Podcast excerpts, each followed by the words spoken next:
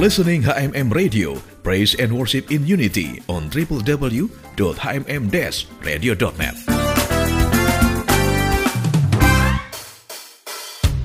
Sobat HMM, maraknya penyalahgunaan narkoba terutama oleh generasi muda saat ini sangat membahayakan keberlangsungan hidup bangsa ini di kemudian hari.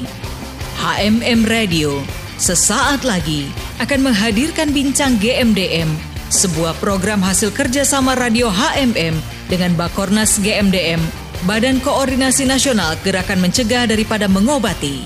Selamat mengikuti.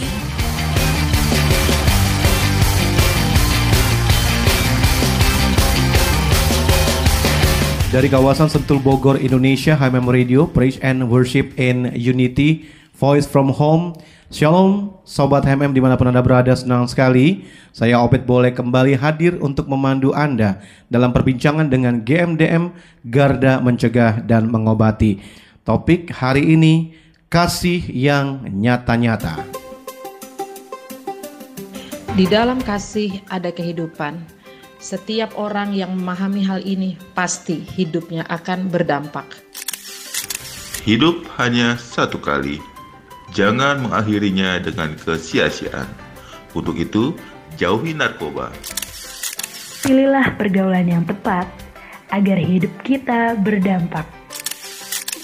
Pemakai narkoba yang sudah pulih harus terus disupport agar kehidupannya berdampak. Setiap orang layak untuk hidup dan menjadi manusia seutuhnya, tidak peduli dengan masa lalunya bagaimana. Hukum dibuat untuk mengatur setiap orang. Pengedar narkoba termasuk salah satu pelanggaran. Kasih di dalam keluarga akan membantu pemakai narkoba mengalami pemulihan.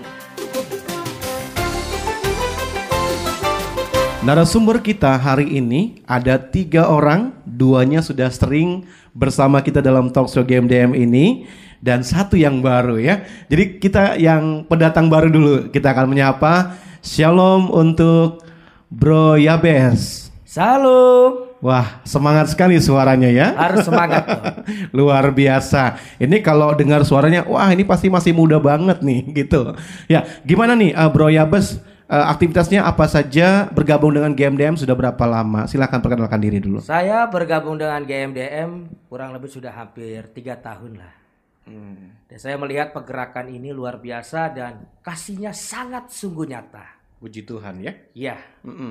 Dalam fokus merehabilitasi yang terkena narkoba. Saya sudah melihat beberapa banyak yang direhab bahkan sudah berubah. Hmm. Bahkan merehab yang Iya. Narkoba itu. Jadi mereka dipulihkan untuk memulihkan. Nah, iya. kalau di GMDM sendiri bergabungnya di bagian mana ini? Saya kalau di GMDM bergabungnya sih Crown Ministry. Oh, di Crown Ministry ya? Betul sekali. Puji Tuhan. Jadi Crown Ministry itu bergerak di dalam bidang spiritual. Spiritual ya? Yang pertama itu mengajar mereka untuk mengubah cara pola pikir mereka. Hmm. Karena gak bisa kita ubah kalau mereka tidak punya mindset yang berubah. Iya dari mindset pikiran, hmm. hati berubah, baru kita kasih tindakan kasih yang nyata untuk mereka bisa melakukan. Kemudian yang kedua? Dan yang kedua dari mindset kita kasih yang namanya ibadah. Ibadah ya. Ibadah hmm. karena ibadah itu karena saya terlalu yakin yang mengubah itu bukan manusia. Betul. Tapi yang mengubah itu adalah Tuhan kita. Amin. Dia yang bisa mengubah, kita cuma sebagai ini loh yang lurus, ya. ini yang salah. Nah, Tapi kan penentuannya dia sendiri. Betul sekali. Tetapi Tuhanlah nanti yang akan memampukan dia untuk berjalan yang nah, lurus itu. Kemudian hal yang ketiga apa tuh? Dan yang ketiga ya, yang ketiga itu ada kegiatan-kegiatan. Misalnya kegiatannya itu bisa di dalam ibadah juga. Jadi ada yang kena rehab, mereka sudah berubah, mereka belajar untuk memberikan spiritual kepada yang masih kena gitu kan. Mereka harus belajar berjuang juga hmm. untuk mempunyai hati buat yang lain juga intinya. Wah, jadi luar biasa ya. Iya, iya. Untuk pelayanan Crown Ministry ya. yang dilakukan oleh Bro Yabes juga bersama dengan rekan-rekan yang lain. Betul sekali. Nah, sebelum kita lanjut, ini sumber juga ada yang lain. Saya ingin menyapa Bro Ibob Shalom. Bro Ibob ini adalah ketua GMDM DPD DKI. Jadi saya ucapkan selamat dulu nih, ah. Bro Ibob. Terima kasih uh, Bung Obed dan juga Pak Shalom juga terima kasih buat HMM Radio di mana pun berada. Teman-teman sahabat HMM senang sekali kita GMDM dan Crown Ministry bisa hadir kembali di sini. Dan puji Tuhan kabarnya sangat luar, Luar biasa, biasa ya. antusias. Kenapa tadi Bung Obed ngomong, iya tadi satu kesempatan kepercayaan besar diberikan untuk eh, tanggung jawab yang lebih besar lagi. Betul. Saya barusan meeting dengan tim dari DPD DKI Jakarta memperlengkapi eh, KSB di wilayah atau DPW seluruhnya karena akan ada rencana pelantikan untuk pengurus yang baru ini. Iya, tentunya tugas tanggung jawabnya lebih besar, Besar nih ya. lagi. Ya. Tapi tadi seperti Bung Yabes ngomong, Crown Ministry tidak ditinggalkan. Ya. Tidak dilupakan karena itu basic dari spiritual yang ada. Betul. Jadi sekarang cuman hari ini levelnya ditambahin, Ya. dinaikin. Jadi tanggung jawabnya makin besar nih. Ini wilayah DKI lagi ya. sampai Kepulauan Seribu. Ya. Gitu. Wah. Jadi lima lima wilayah Jakarta plus Kepulauan Seribu, Pak. Jadi Hmm. Luar biasa. tiga tahun ke depan nih mesti kerja keras. Ya, tetap semangat. Semangat, Bung. Tapi jaga kesehatan jangan lupa. Iya, makanya kita masih senang ya Kang Asep, Pak Yabes ketemu Bung Obed ya. Karena ini hiburan Saya juga buat- senang loh. Karena ini hiburan buat kita kan. Amin. Oke, gitu aja Pak. Oke, siap. Terima kasih. Eh, Bro Ibob, terima kasih. Kemudian ada juga Kang Asep. Yeah. Halo Kang Asep, apa kabar? Halo. Ini tim rehabnya GMDM. Iya. Gimana Kang Asep aktivitasnya sepanjang pandemi ini? Ya puji Tuhan lancar walaupun kemarin sedikit drop ya karena mungkin eh, apa namanya lagi cuaca nggak bagus juga ya kan? Gitu jadi eh, ada klien juga eh, selalu datang gitu kan. Ya. Kalau kita tolak juga kan Hmm. sama aja kita membinasakan juga kan begitu. Betul, kasihan ya. betul Jadi memang harus apa pun klien ya kita terima walaupun situasi pandemi. Yang penting protokol kesehatan Betul, iya. tetap dilaksanakan. Tetap dilaksanakan. Iya, terima kasih untuk perkenalannya narasumber kita hari ini dan topik kita mengenai kasih yang nyata-nyata. Saya coba ke Bung Ibob dulu ini, Ketua GMDM DPD DKI. Bung Ibob, ini kan kasih yang nyata-nyata. Emang ada nggak sih kasih yang pura-pura? Mungkin Bung Ibob bisa jelaskan. Iya, terima kasih Bung Obed. Ini menarik karena memang saya pribadi sebagai eh, PIC dari Sian Radio ini eh, melihat bahwa pas momentumnya juga Kang Asep momentumnya Valentine. Orang selalu bilang hari kasih sayang. Ini tanggal 16, dua hari yang lalu kan orang merayakan itu semua bagi orang kan. Tetapi kan hari kasih sayang itu sebenarnya setiap hari, setiap waktu kita. Tetapi hal yang penting adalah kalau balik kepada firman Tuhan dikatakan begini di 1 Yohanes 3 ayat 4, ayat 18.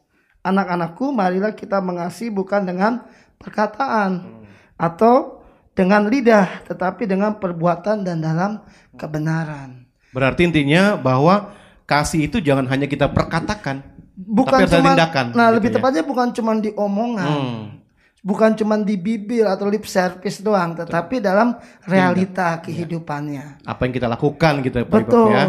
Makanya kenapa GMDM, IPWL GMDM, di sini ada Kang Asep, ada Bro Yabes dari Kron maupun dari GMDM, kita bisa melihat bahwa seperti Kang Asep tadi cerita, secara pribadi sempat drop, tetapi karena apa apa cuaca atau Betul. kondisi, tetapi orang datang tetap diterima.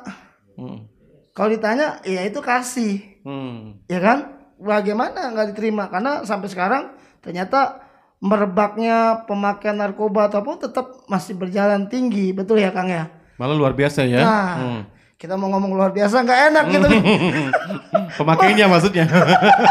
maksudnya bayangin lagi pandemi gini Hmm, banyak aja ya. iya nah maksud saya inilah uh, pentingnya GMDM garda mencegah dan mengobati, mengobati. nah kasih yang nyata-nyata itu tadi bentuk sikap kita kepada mereka pemakai narkoba, pecandu narkoba, mereka yang terjerat narkoba. Sikap kita kepada mereka ketika mereka down, drop, jatuh ke dalam hal ini.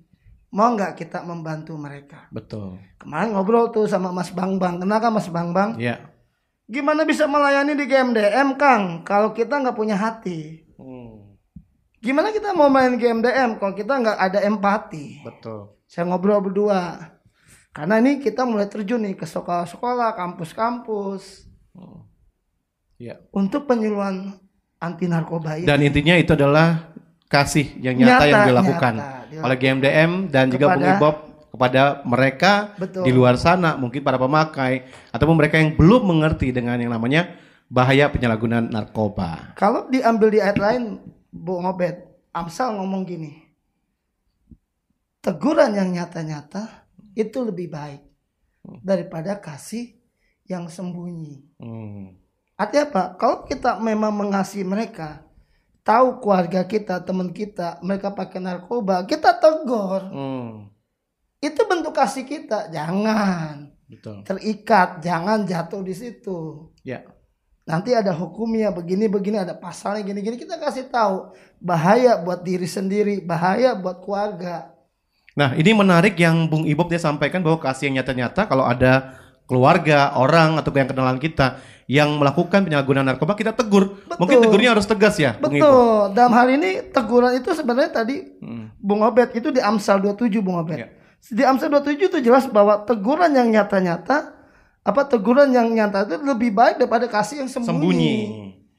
Nah, Gitu. saya coba ke Bung Yabes ini dengan eh, kom- apa komentar dari Bung Ibob tadi, statement Bung Ibob tadi mengenai kasih itu ya harus nyata-nyata, jangan teguran yang sembunyi seperti tadi kutip dari Amsal. Nah, pandangan dari Bung Yabes sendiri bagaimana?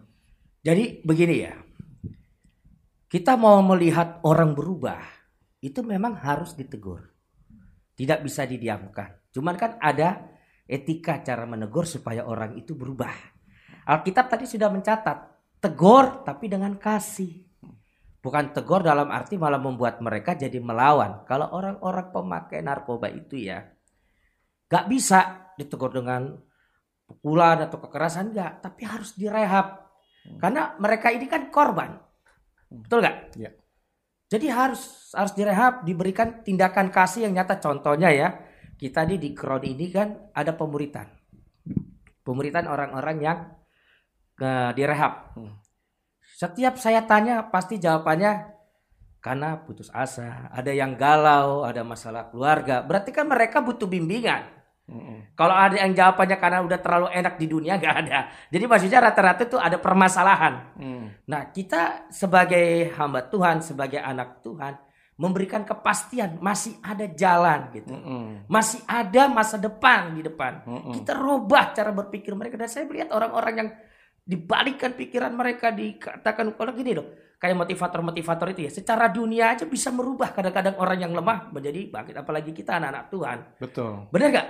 Bukan hanya motivasi secara sekuler tapi ada dasar yang lebih tajam Hmm. yaitu firman yang bisa mengubah mereka Nah, ini yang luar biasa ya. yang luar biasa makanya satu Yohanes sudah mengatakan bahwa kasih itu kan ada adalah Allah sendiri benar gak?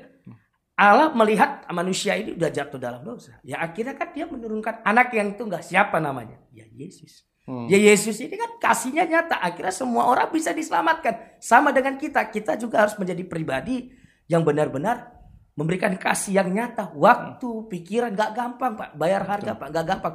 Tetapi kita percaya apa yang kita tabur untuk mereka pasti akan ada perubahan ke depan. Nah, ini yang luar biasa. Jadi memang pada saat kita sinkron dengan kasih Yesus, ya, baru kita bisa mengubah mereka Pasti. yang kehilangan kasih itu ya, khususnya mereka yang eh, para pemakai narkoba, Narkoba. yang direhab di GMDM ini. Ya. Nah, saya coba ke Kang Asep ini beliau ini sangat dekat sekali dengan para pemakai narkoba yang sedang direhab. Nah, gimana nih? Apa yang sering Kang Asep lihat eh, mereka yang direhab di GMDM ini? Apakah eh, para tim yang ada tentunya memberikan memang kasih yang nyata itu? Ya, Eh, karena eh, pertama ya eh, sebelum dia datang ke tempat rehabilitasi GMDM, tentunya yang kita lakukan di sini ada detoksifikasi dulu, gitu kan selama empat hari, selama satu minggu. Nah di situ kita bergantian dari siang sampai malam itu pasti ya ada yang menyingai mereka atau sekedar tanya-tanya atau ngobrol. Mungkin di situ Kak, di situ kan hatinya tergerak juga kan. Mungkin kalau hatinya tidak tergerak, gak akan mungkin eh, dia akan mau apa namanya eh, ngobrol sama si klien tersebut begitu. Jadi setiap eh, saya tanya mereka kenapa kok pakai narkoba, betul yang tadi itu mungkin dia kehilangan kasih dari orang tua, keluarga, terus dari lingkungannya ataupun misalnya mungkin juga dia eh, jauh dari Tuhan. Jadi eh, apa namanya? Pondasi iman ataupun ini nggak kuat, makanya dia jatuh ke narkoba tersebut. Jadi pemakai narkoba ini jatuh karena imannya juga nggak kuat, karena juga mungkin kasih yang ia dapat di luar sana mungkin tidak nyata ya, kasih yang pura-pura mungkin ya. Ya. Karena apa? Ketika eh, seseorang ya mendapatkan kenyamanan ya kan, atau kasih ya kan dari orang yang salah itu tadi, ya, dia pasti akan terjerumus ke jalan yang salah. Mhm. Tapi kalau dia istilahnya eh, mendapatkan kasih yang eh, sempurna gitu kan yang nyata-nyata dari keluarga, kerabat ataupun siapa pun, pasti dia akan kuat dalam segala halnya. Karena apa? Eh, yang tadi eh, Pak Bet bilang ya keluarga itu ya benteng utama. Benteng utama. Oke, Kang Asep, eh, Bung Yabes, Bung Ibob juga kita masih akan lanjut dengan perbincangan ini. Tentu kita masih terus berbicara mengenai kasih yang nyata-nyata dan nanti saya akan tanya apakah kasih yang nyata ini dibutuhkan oleh para pemakai narkoba yang direhab tentunya ya. Tapi kita izinkan dulu yang mau lewat berikut ini. Menurut saya, yang pertama adalah kita harus menerima mereka seperti Tuhan Yesus menerima kita apa adanya. Karena penerimaan itulah yang membuat dia mer- merasa bahwa dirinya itu berharga. Dan yang kedua, setelah kita menerima dia, kita harus bergaul. Kalau bisa kita mementoring, kita jadikan mereka murid supaya mereka tidak terhilang dari eh, penjangkauan kita untuk membawa mereka kembali kepada Tuhan. Dan yang paling terakhir adalah jangan pernah menghakimi mereka, tapi terus arahkan mereka. Kalau bisa kita mendorong mereka untuk mengembangkan potensi mereka yang mereka miliki. Yang harus dilakukan untuk menyelamatkan generasi adalah mulai dari lingkungan keluarga, peran orang tua, didikan, arahan, serta nilai-nilai yang harus ditanamkan sejak kecil. Itu harus benar-benar menjadi hal yang penting untuk menyelamatkan generasi berikutnya. Supaya setelah mereka besar generasi muda adalah generasi yang bersemangat generasi kreatif bisa menyalurkan hal-hal yang positif untuk uh, lingkungannya. Yang ketiga adalah pergaulan. Pergaulan itu penting karena pergaulan yang buruk merusak kebiasaan yang baik. Jadi untuk menyelamatkan generasi ini sangat diperhatikan untuk dengan siapa kita bergaul, apa yang kita lakukan. Terima kasih Sobat HMM bagi Anda yang setia bersama kami dan bagi Anda yang baru bergabung dan mendengarkan program ini, kita sedang melakukan talk show dengan GMDM Garda Mencegah dan Mengobati bersama saya Obet yang memandu Anda dan ada narasumber kita Bung Ibob, Bung Yabes dan juga Kang Asep. Kita berbicara tentang topik kasih yang nyata-nyata. Tadi kita sudah berbincang bahwa mereka eh, para pemakai narkoba yang direhab di GMDM ini mereka sangat membutuhkan yang namanya kasih yang nyata itu. Teguran bukan berarti dengan teguran yang keras, kasar, tapi teguran yang lembut. Saya coba ke Bung Ibob ini. Bung Ibob, apakah kasih yang nyata itu mampu memulihkan mereka pemakai narkoba yang sedang direhab? Silakan. Dengan jawaban yang seperti tadi, pastinya itu mampu memulihkan atau mengobati mereka yang direhab. Karena mereka akan melihat tindakan nyata, mereka akan merasakan kehangatan, juga penerimaan yang mungkin di luar mereka tidak diterima, di luar mereka tidak dihargai, di luar mereka tidak diakui. Tapi di sini diperhatikan, baik secara penampilan fisik, baik secara istirahat ataupun juga kerohanian mereka, ibadah mereka itu diperhatikan. Itu kan bentuk kasih yang nyata-nyata diberikan oleh teman-teman di rumah dampingan kepada anak-anak binaan. Betul ya Kang Asep ya? Nah, saya tadi tertarik dengan pertanyaan dari Pak Shalom bahwa memang keluarga adalah benteng utama pertahanan.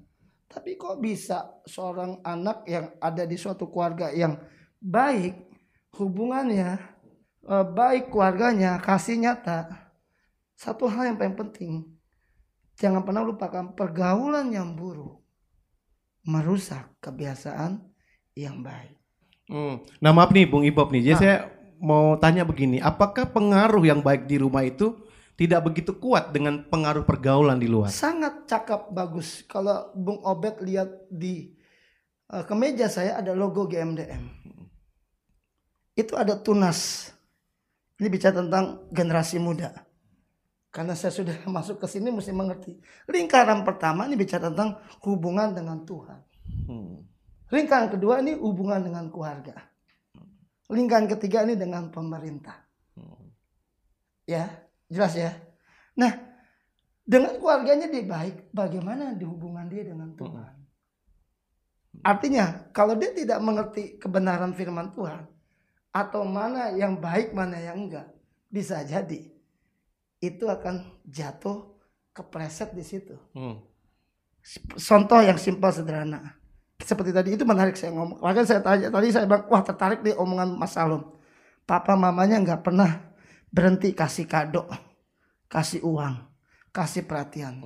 Tepatnya hubungannya baik. Tetapi sejauh mana orang yang baik itu punya hubungan kedekatan emosional. Waktu sharing, ngomong, komunikasi. Nak, tadi di sekolah gimana? Nak, kamu udah punya pacar belum? Gimana tadi ada masalah apa enggak? Kalau itu nggak didapetin, hubungannya baik, harta benda dikasih, perhatian dikasih, tetapi tepatnya maaf ya hubungan lebih emosional kedekatannya nggak dapat, dia bisa cari di luar. Mungkin komunikasi gitu ya Bung? Itu salah satunya. Bentuknya adalah komunikasi. Hmm. Ini saya mungkin bisa jawab ya Pak Obet ya. Tetapi kalau memang nggak ada yang sempurna, orang bilang tidak ada gading yang tak retak gitu kan. Betul ya. Makanya GMDM bagus banget di dalamnya ada pertama lingkar pertama tuh dengan hubungan dengan Tuhan. Kedua dengan keluarga. Ketiga dengan pemerintah atau masyarakat. Nah ini penting Bung Obet. Nah ada memang contoh kasus di mana keluarga ini sudah nyata kasihnya buat anaknya. Betul. Tapi kadang-kadang anak ini udah jatuh kepada yang namanya pemakai narkoba itu. Karena direhab. pergaulan, Nah, iya. pergaulan kan? Pergaulan tadi. Kemudian udah direhab nih. Betul. Bung Ibob, Bung Yabes dan juga Kang Asep.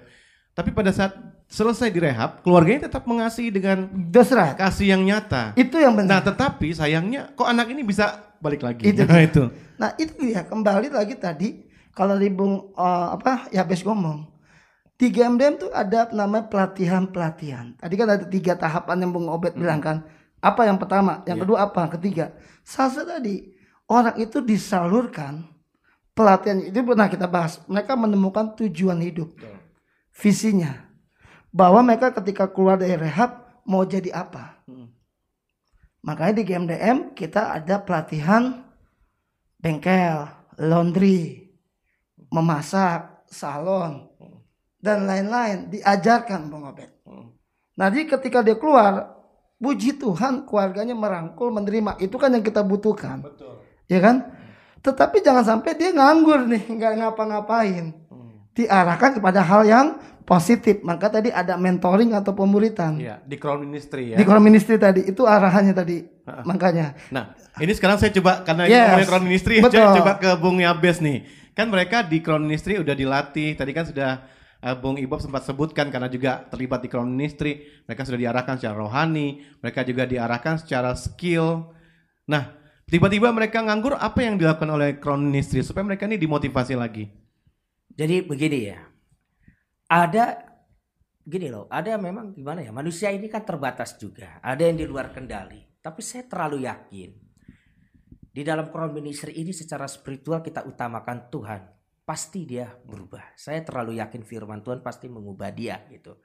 Nah, terus saya tadi pertanyaan Bung, gimana caranya supaya tidak apa tadi? Mereka tidak berulang lagi maksudnya dan mereka itu ibaratnya kan sudah bagus di sini secara spiritual, Ah, mereka dibimbing oke. secara skill, ya juga mereka diperlengkapi Iya, untuk iya. pada saat mereka selesai dire direhab, mereka keluar mereka udah siap. Iya. Tapi tiba-tiba pada saat mereka nganggur tiba-tiba di luar sana. Nah, bagaimana Crown Ministry ini memotivasi mereka untuk tetap melakukan satu yang positif gitu? Ya caranya kita datang kita buat seperti pemuritan lagi. Karena begini ya, Karena kan perubahan itu ditentukan diri sendiri. Hmm.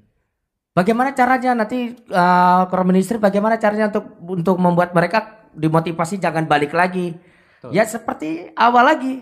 Ya kembali lagi beribadah, terus kita muridkan. Ini saya contoh lah diri saya lah ya, nggak apa-apa ya kasih contoh ya. Nggak apa-apa, justru itu ny Ya. nyata.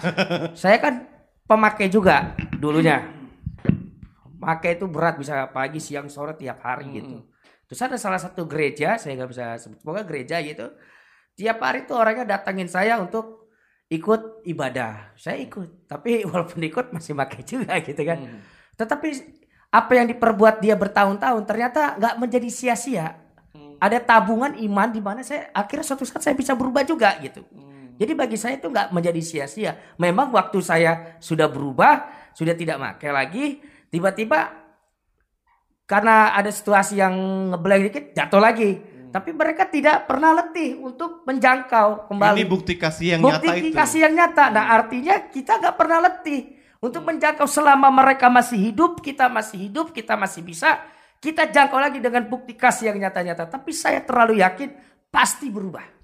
Uh, Bung Yabes yakin banget karena memang sudah mengalami ya Bung Saya ya. mengalami ada perubahan karena waktu saya jatuh orang itu datang lagi ke saya, kasih lagi firman, dimuridkan saya lagi. Mungkin bisa 10 tahun, bisa 20 tahun karena proses manusia itu kan berbeda-beda. Kita nggak tahu gitu. Asal jangan orang pemakai gini, maaf ya, kayaknya saya susah berubah. Nah, itu bahaya. Oh. Ya jangan bicara begitu kan ada yang viral begitu kan. hopeless ya. Ya, besar gak bisa berubah kayaknya. Maaf ya ayah, tahulah siapa. Kan banyak kalau itu kan udah gak punya iman. Hmm. Tetapi saya terlalu yakin kalau mereka ini kita balik, kita kasih lagi kasih yang nyata-nyata tanpa lelah. Karena kerja buat Tuhan itu selalu manis ya. Waktu itu yang uh. Bung Yabes tangkap apa nih sampai akhirnya Bung Yabes benar-benar berbalik dan tidak kembali lagi pada hal yang sama. Saya mentok. Mentok dalam sisi tiba-tiba tidak ada pengharapan di situ. Ternyata saya ditib- saya disadarkan dan setiap firman yang mereka bawa kepada saya itu itu mengubah pemikiran saya dan tindak kaki saya untuk berjalan kepada kebenaran itu dan akhirnya saya tidak lagi menyentuh. Pokoknya ada perubahan sentuhan dari yang maha kuasa kepada Tuhan kepada saya dan itu tidak bisa diungkapkan. Dan tapi saya terlalu yakin itu akan datang kepada orang-orang yang direhab dan mereka pasti akan berubah. Wow, puji Tuhan ini Bung Yabes luar biasa nih. Statementnya pasti akan berubah karena Pasti. Bung Yabes sudah alami dan Ya. akhirnya karena kasih yang nyata-nyata itu membuat pemulihan begitu Bung Yabes Betul ya. sekali. Nah, saya coba sekarang ke Kang Asep nih. Kang Asep, bagaimana sih cara agar para mantan pemakai narkoba ini yang sudah direhab, mereka ini bisa juga dong menjadi bagian orang-orang yang punya kasih yang nyata-nyata seperti Bung Ibob sudah lakukan, eh, Bung Yabes, GMDM dan juga Kronistri. Silakan Kang Asep. Jadi eh, pecandu ataupun penyalahguna ini mereka ini tidak boleh ada di atas di atau di bawah. Jadi walaupun di tengah-tengah dia stabil di tengah. Jadi dalam arti di bawah itu dia tidak boleh tertekan. Tidak boleh ada tekanan dari keluarga, lingkungan apa pun. Karena apa? Ketika dia eh, mendapat tekanan, karena kan dia psikisnya kan udah terganggu. Psikisnya udah? Ya, Oh. udah nggak labil kan. Udah nggak labil ya. Pasti akan keluar dan pakai lagi. Nah, yang di atas ini eh, dia dikasih kepercayaan seperti buka usaha atau dipekerjakan atau apa gitu. Itu akan membuat dia merasa apa ya euforianya itu hidup kembali hidup kembali dan di situ mungkin dia akan menerima uang bulanan ya kan kalau kerja gitu kan ada hasilnya Kerja atau usaha ya, nah, Asep. di situ dia pasti akan uang ini di situ peperangannya dia Hmm. Mau gue pakai apa ini gitu? Iya. Karena itu sering terjadi. Eh, contoh ada teman saya di Padang itu kemarin dia habis direhab di Pekanbaru. Tadinya mau di sini cuman karena kejauhan ya dari eh, apa Padang ke sini saya, saya bilang di Pekanbaru aja. Tiga bulan direhab di sana. Nah setelah tiga bulan dia pulang ke rumah, saya bilang ya setelah dia keluar dari rumah ya rumah itu menjadi rumah rehab kedua buat dia. Yang dilakukan adalah istilahnya keluarga harus eh, dampingi terus, harus tahu dia ke mana, sama siapa, mau jalan ke mana. Nggak tahunya lepas dari situ dipekerjakan di Pekanbaru lagi di sana. Nah di sana dipekerjakan, gaji pertamanya katanya dibelanjakan narkoba lagi. Ketangkap lagi ya kan. Saya bilang ya itu narkoba itu orang narkoba nggak nggak bisa di atas seperti itu. Jadi harus Oh. ada jangka waktu. Saya aja dulu selepas dari rehab itu masa transisi saya itu tiga tahun setengah. Hmm. stay home. Saya perbaiki hubungan dengan keluarga saya perbaiki hubungan dengan Tuhan. yang di atas itu yang saya lakukan setiap hari itu selain dari kerja itu. Makanya sangat rentan jika eh, seorang pecandu jika eh, terlalu dikasih kepercayaan ataupun dia mendapat tekanan Oh, jadi dia harus di posisi yang Tengah-tengah, stabil. stabil buat dia tenang dulu ya. Iya. Gitu Kang Asep ya. agar dia celahnya dikasih jangka waktu untuk dia merenung ya kerjanya tiap hari ya dia ibadah doa ibadah doa berhubungan dengan keluarga itu Hmm. Ya. Seperti yang tadi eh, Bung Yabes bilang ya, udah mentok nih, baru dapat ibaratnya apa yang harus dilakukan gitu ya. Iya. Akhirnya itu yang membuat mereka balik dan akhirnya bisa juga berdampak tentunya Nah, di itu lingkungan. juga misalnya sangat perlu lagi eh, peran keluarga sangat penting sekali untuk ya lebih sabar mendampingi, ya kan, lebih apa namanya supportnya harus lebih lagi, ya kan, karena apa ketika istilahnya dia selama tiga tahun setengah seperti saya ini kan dia nggak bekerja, tidak berpenghasilan, gitu kan, otomatis kan segala sesuatu yang dia perlukan kan pasti dari Terpenuhi. keluar- dari keluarga Hmm. harus dipenuhi. Yang tadi Pak Ibu bilang itu mau apa kasih, mau apa kasih. Tapi tetap diawasi. Tapi dibatasi. Oh, gitu. dibatasi, ya. Iya. Jangan sampai istilahnya dia eh, mau Pak saya mau beli sampo atau baju atau apa. Uangnya jadi kasih gitu kan. Kasih aja barangnya. Oh, Jangan langsung uangnya. kasih barangnya. Butuh Kalau- sabun, kasih sabun. Iya, Nah. kalau uangnya itu tadi dia akan peperangannya akan mulai lagi di situ. Bukan duit nih. Ya kan? Jadi ditutuplah kesempatan dia untuk membeli. Iya. Jangan memberikan Hmm. uang kalau dia butuh sesuatu tapi beri langsung barangnya. Karena gitu ya. orang pecandu itu dia eh, rasa, rasa sugestinya itu sangat sangat sangat tinggi sekali. Dia barang belum pegang, beli aja belum gitu kan. Halusinasinya udah ke mana-mana. Itu yang mendorong eh, seorang pecandu untuk pakai lagi. Nah ini jadi juga ini contoh kasih nyata. Kalau kita kasih yang nyata-nyata ya memang kalau si pemakai mantan pemakai narkoba ini yang sudah selesai rehab kembali ke keluarga, keluarga kalau dia minta sabun atau minta sampo atau lain-lainnya jangan ngasih duitnya gitu ya. Iya. Tapi kasih Barangnya. uh, barangnya langsung supaya tidak ada apa ibaratnya suatu kesempatan untuk Iya, dia nanti takutnya disalahgunakan Nah, menyalahgunakan dan akhirnya jatuh lagi pada hal yang sama. Betul. Ya, Kang Asep, Bung Yabes, Bung Ibob, perbincangan kita ini sangat menarik. Eh, sebelum kita lanjut lagi, kita akan lihat dulu yang satu ini. Keluarga itu buat saya adalah tempat yang paling nyaman di muka bumi ini. Tuhan berikan keluarga sebagai tempat menaruh segala perasaan, baik itu senang ataupun sedih. Keluarga adalah lembaga terkecil yang Tuhan bentuk atau ciptakan. Keluarga itu bukan hanya sekedar sekumpulan orang yang memiliki ika- ikatan darah dengan kita, tetapi keluarga itu adalah rumah di mana kita bisa berpulang ketika kita lagi di low position in life. Keluarga itu bisa jadi healing pills, bisa jadi penyembuh, bisa jadi obat waktu kita lagi eh, ngehadapin semua hal-hal yang nggak baik yang terjadi di dalam hidup kita. Keluarga menurutku adalah suatu ruang atau tempat di mana bisa bebas melakukan apa pun atau berekspresi seperti apa tanpa adanya diskriminasi atau judgement terhadap kita. Dan bisa jadi pilihan sandaran ketika berada di titik terlemah kita dari hiruk pikuk dunia luar gitu dengan cukup berada di tengah mereka itu udah berikan ketenangan dan kenyamanan. Baik, sobat HMM, kasih yang nyata-nyata itu harus benar-benar diberikan kepada mereka mantan pemakai narkoba dengan komunikasi, dengan tindakan, tetapi jangan juga salah kita memperlakukan kasih bagi orang mantan narkoba supaya mereka jangan jatuh lagi. Nah, tentunya ini adalah tantangan yang selalu ada di hadapan kita tentunya ya, baik tim GMDM, Ministry dalam uh, membina mereka yang direhabilitasi. Nah, gimana nih Bung Ibob kiatnya agar mereka mantan pemakai narkoba ini yang sudah selesai rehab ini tidak menyerah pada saat mereka berada di lingkungan dan tentunya mereka juga boleh menyatakan kasih yang nyata-nyata itu. Tadi menarik yang dikatakan Kang Asep tuh saya senang banget bahwa tadi mereka harus ada dalam posisi stabil di mana pihak keluarga memperhatikan mereka sungguh-sungguh tapi kedua juga ada pendampingan atau mentor atau orang-orang yang dekat yang bisa melihat mereka. Jadi bahasanya tidak dilepasin. Tetap terpantau. Kalau orang tua kan secara pribadi dalam bentuk keluarga.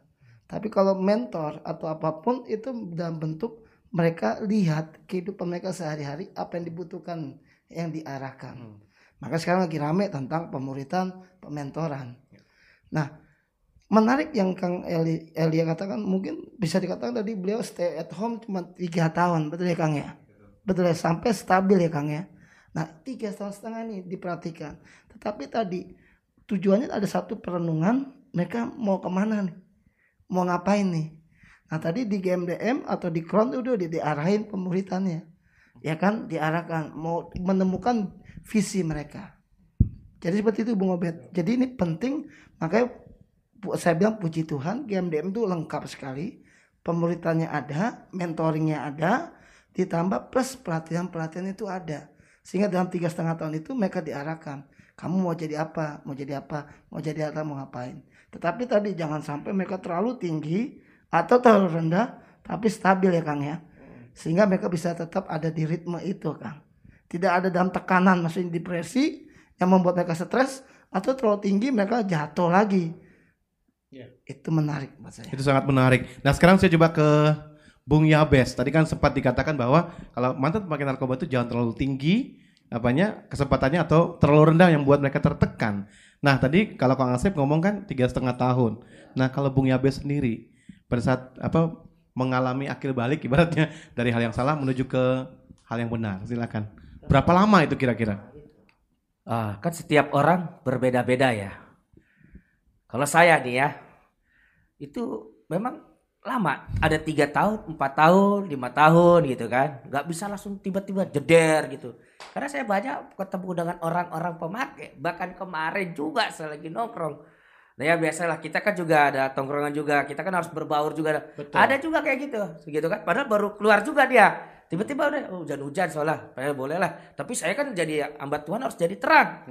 Terusnya saya kasih tahu ini tidak boleh gitu kan. Tapi tiba-tiba akil balik lagi seperti ini memang gitu kan. Jadi maksud saya seperti ini. Uh, mereka ini memang nggak boleh dalam tekanan yang tadi Pak Ibu katakan terlalu tinggi atau terlalu rendah. Sedang artinya gini memang peranan yang pertama itu yang paling penting tadi yang saya katakan tadi ya. Memang kembali lagi memang kita nggak bisa ungkiri harus kembali kepada keluarga. Itu aja sih sebenarnya untuk membimbing mereka supaya tidak akil balik lagi gitu. Keluarga ini karena kan benteng utama. Kalau keluarga itu benar-benar memberikan tempat untuk mereka. Saya yakin pasti akan ada perubahan. Mereka akan menemukan pembapaan yang baik menemukan figur yang baik. Selama ini kan orang kayak gitu kan karena punya figur yang salah gitu. Jadi harus punya figur yang baik. Nah jadi saya pikir saya pesankan kepada para pendengar Ayo kita harus menjadi orang tua, bapak atau ibu kepada anak-anak kita. Bukannya malah dimarahin atau dipukul, malah dicaci maki, malah dibilang anak yang tidak berharga. Jangan. Malah balik lagi. Nggak boleh, nggak boleh, nggak boleh. Jadi sayangi ya. Harus disayangin. Nggak ada yang namanya mantan anak. mantan anak nggak ada. Harus disayangi ibu saya, sayangi saya sampai sampai saya berubah. Dia sayangi saya bisa berubah karena ada orang tua yang menyayangi saya sampai saya kembali lagi. Karena kasih yang nyata itu. Kasih yang nyata itu. Jadi Luar jangan tem- jangan sel- jangan lelah, jangan berhenti karena Tuhan juga tidak pernah berhenti mengasihi kita. Ah, kita juga jangan pernah berhenti untuk mengasihi apalagi anak sendiri yang jatuh. Hmm. Boleh berhenti dong. Betul. Benar nggak boleh berhenti, ya kan? Tapi saya yakin dan percaya kalau benteng keluarga benar, ibadah benar, bisa menerima. Mereka kan butuh penerimaan. Nah kalau penerimaan mereka benar, karena kasih itu kan penerimaan. Kita Ya. harus menerima dan menutupi segala pelanggaran. Betul. Jadi bukan hanya bukan menghakimi, tapi membimbing. Hmm. Tapi bukan menyayangi mereka suruh pakai lagi, bukan. Tapi membimbing, menyayangi. Karena setiap transfer kasih itu akan mengubah mereka. Akan mengubah dan memulihkan mereka. Memulihkan mereka. Saya terlalu yakin dengan hal itu. Luar biasa. Nah, kita sudah ada di penghujung uh, talkshow kita. Saya coba ke Kang Asep. statementnya Kak Aksep nih tentang topik kita mengenai kasih yang nyata-nyata. Ya, eh, ini untuk para pecandu ya.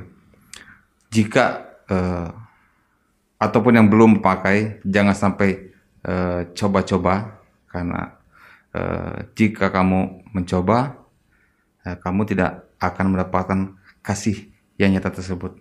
Karena eh, dengan mencoba berarti eh, mengawali segala kehancuran di dalam kehidupan, eh, keluarga, pekerjaan, karir atau apa pun. Jadi mencoba narkoba justru awal kehancuran masa depanmu. Ya, gitu ya Kang Asep. Baik, kita akan tutup dengan doa. Jadi saya minta tolong ini Bung Ibob doa untuk kita. Mari kita sama-sama kita berdoa. Bapak terima kasih buat siaran hari ini. Tuhan kami bersyukur buat teman-teman sahabat HMM Ministry yang mendengar. Tuhan terima kasih. Khususnya kami berdoa buat mereka keluarga demi keluarga betul-betul mengasihi, menerima teman-teman yang sudah kembali dari rehabilitasi. Dan mereka yang sudah kembali mereka mendapatkan kasih yang nyata-nyata. Dan ketika mereka ada di rumah mereka mendapatkan kehangatan, kasih sayang, penerimaan. Dan terlebih lagi mereka dibangkitkan kembali visi mereka. Sehingga menjadi orang-orang yang berguna, sukses dan berhasil jadi berkat buat orang lain, bahkan buat masyarakat pada umumnya. Berkati setiap keluarga-keluarga, setiap orang yang menerima mereka. Berkati teman-teman IPWL GMDM, berkati teman-teman Crown Ministry dan saya khusus buat HMM Radio ini. Berkati sungguh-sungguh. Lewat siaran ini banyak orang diberkati Tuhan. Sebab kami percaya bagi Allah tidak ada yang mustahil. Di dalam nama Tuhan Yesus kami berdoa mengucap syukur. Haleluya. Amin. Amin. Bung Ibob, Bung Yabes dan juga Kang Asep terima kasih buat waktu dan kesempatannya. Dan sobat HMM Anda telah mengikuti perbincangan dengan GMDM Garda mencegah dan mengobati dengan topik kasih yang nyata-nyata. Bagi Anda yang ingin mendapatkan informasi lebih lanjut tentang GMDM, Anda bisa hubungi di 021 866 15552. Sekali lagi 021 866 15552. Nantikan perbincangan kami selanjutnya dengan GMDM Tentunya topiknya akan menarik seputar penyalahgunaan dan pemberantasan terhadap narkoba untuk menciptakan Indonesia bersinar bersih dari narkoba. Sampai jumpa. Tuhan Yesus memberkati. Shalom. Sobat HMM, Anda baru saja mengikuti Bincang GMDM, sebuah program hasil kerjasama Radio HMM dengan Bakornas GMDM, Badan Koordinasi Nasional Gerakan Mencegah Daripada Mengobati. Terima kasih atas kebersamaan Anda. Sampai jumpa.